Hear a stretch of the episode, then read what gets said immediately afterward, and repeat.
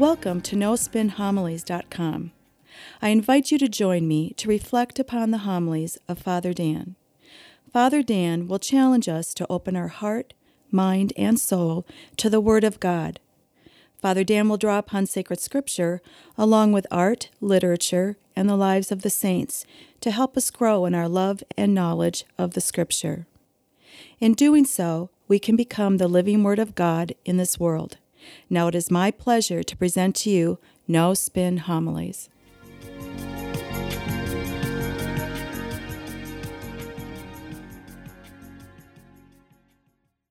In the gospel for this weekend, we hear of one of the most, if not the most, important topics in all of the gospels or sacred scripture. How many will be saved? Who will be saved? Now, this is a question that has vexed people throughout the centuries. Who actually will be saved? Now, if you notice, over the past few weeks, our gospel messages have become progressively harder and harder for us to understand. Great example, just last week, you know, Jesus in the gospel, he says, you know, I've come to set the earth on fire, on how I wish it already were blazing.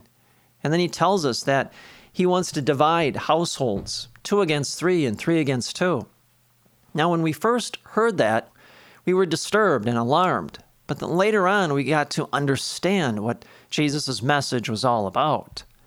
Well, now this week, Jesus, it seems like he turns it up several notches. Now, he talks about something that we are all asking who really will be saved? And how many will be saved?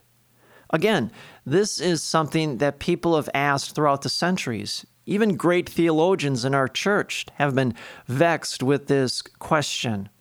If you look at the writings of St. Augustine and St. Thomas Aquinas, they wrote and believed that only a few would be saved. In fact, St. Augustine wrote that most belong to the massa damnata, which is the mass of those who are damned to hell. But if you read the writings of St. Origen as well as St. John Chrysostom, they will tell you that everyone is going to be saved. If you look at the generations of our time, each generation has been preoccupied with this question, but in a different way.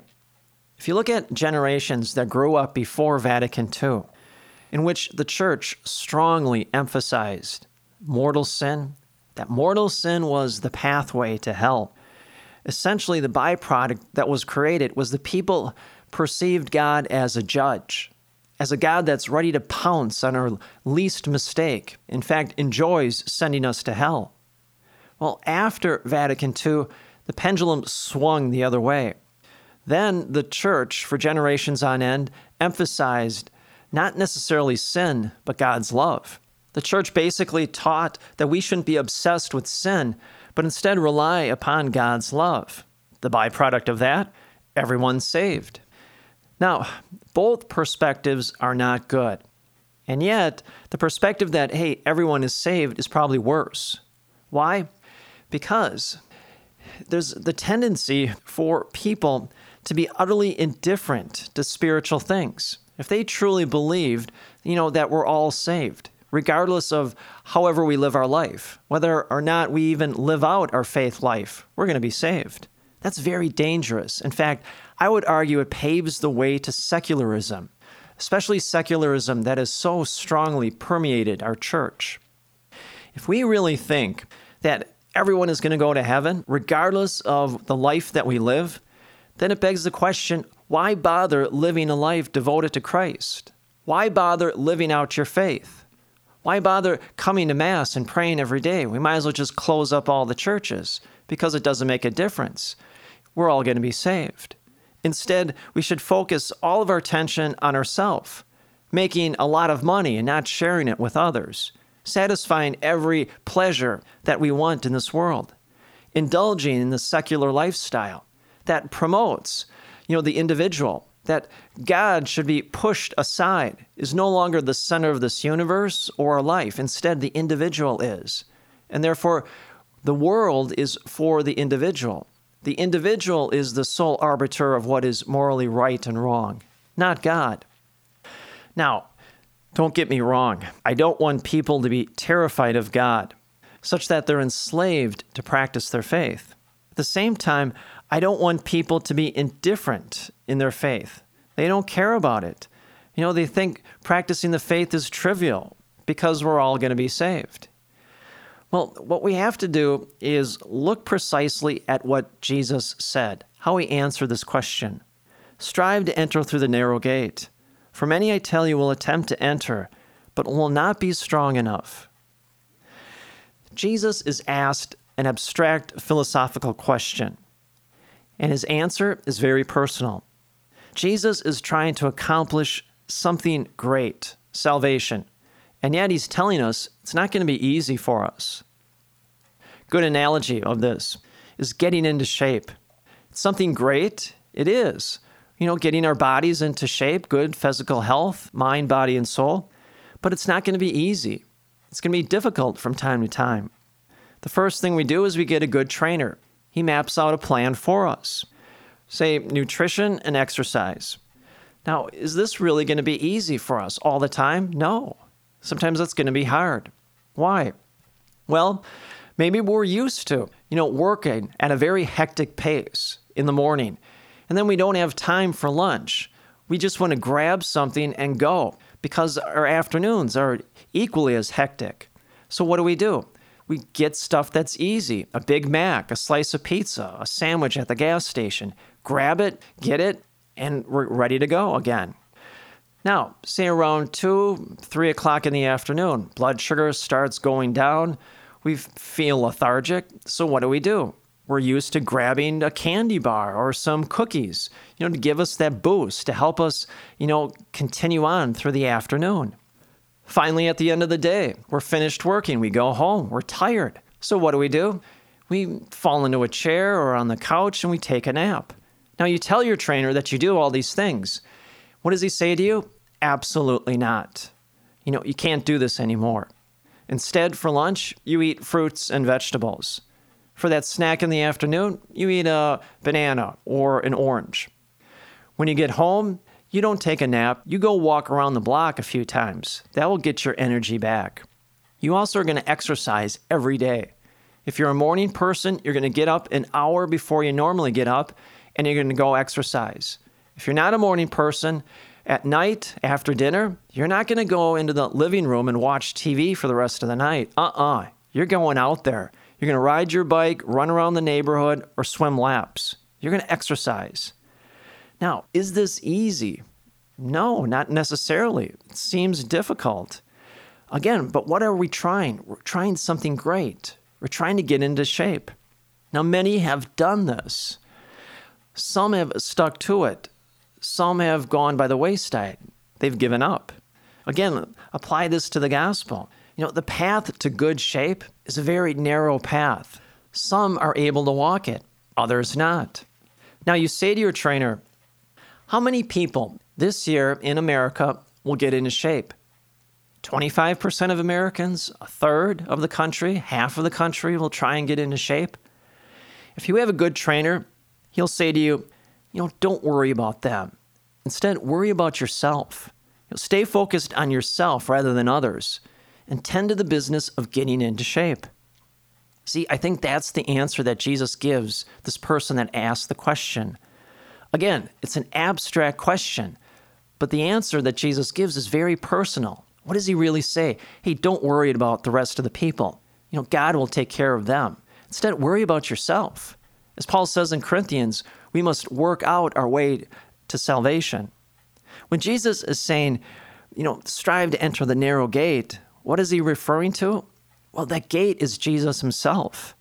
Therefore, we must conform ourselves to Christ, such that we surrender to God's grace and allow God's grace to flow through every aspect of our daily lives. See, this is what it's meant to participate in God's life. And we can do this. We can all do this. We can conform our life to Christ, take on a life of Christ that we share See, then we can pass through that gate. Now you say to yourself, well, what does that mean to conform my life to Christ? What does that look like? Well, you're doing it right now, going to Mass every weekend, fulfilling your obligation. Going to Mass is the best and the greatest way you can conform your life to Christ. Because what do you do at Mass? You take in Christ literally, His body, His blood, also His word. It shapes you. Now, through the Eucharist, you participate in a life with Christ. You do it every time you pray. Prayer is a link or a lifeline to the divine. So every time we pray, we conform ourselves to Christ. Every time we perform the corporal and spiritual works of mercy, we conform, we share our life with Christ. See, everything in the spiritual life, the sacraments, doctrine, dogma, sacred scripture, the stations of the cross, the rosary, these things are all meant to bring us into conformity with Christ, into God's way of being. See, that's the way to eternal life. Now, is this soft language? No. In fact, it requires a challenge. We conform ourselves to Christ. Is it always going to be easy? No, it won't.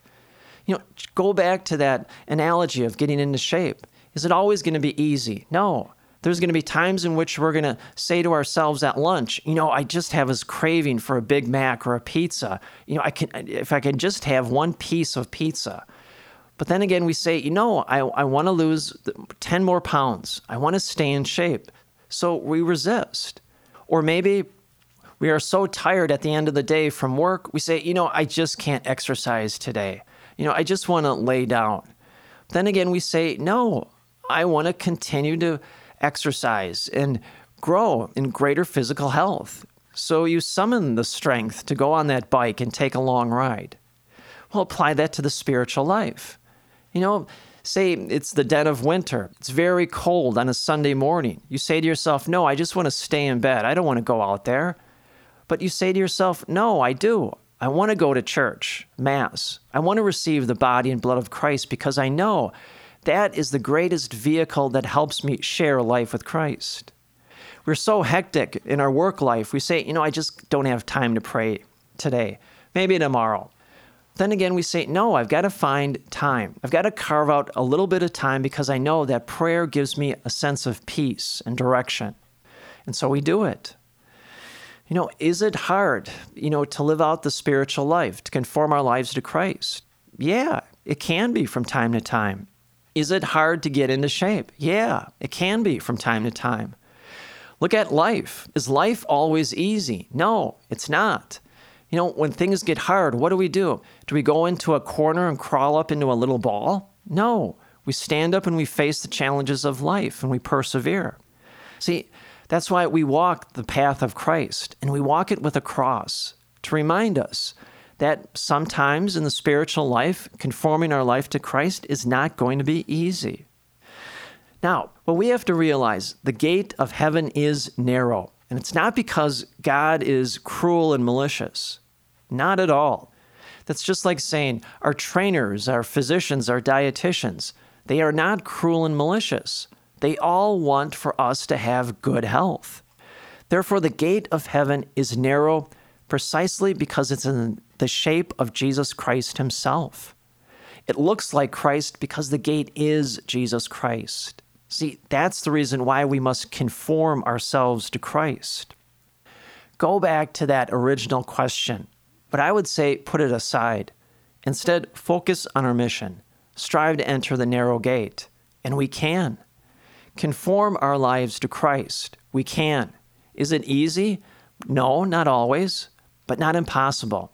See, that's why this gospel is something we should not be afraid of. Instead, this gospel message is something that we should embrace with a great deal of excitement. Why? Because in conforming our life to Christ, something great is going to await us. And what is that? Salvation and eternal life with Christ. And that is something for us to truly rejoice in. And may the grace and the peace of Jesus Christ rest upon you always.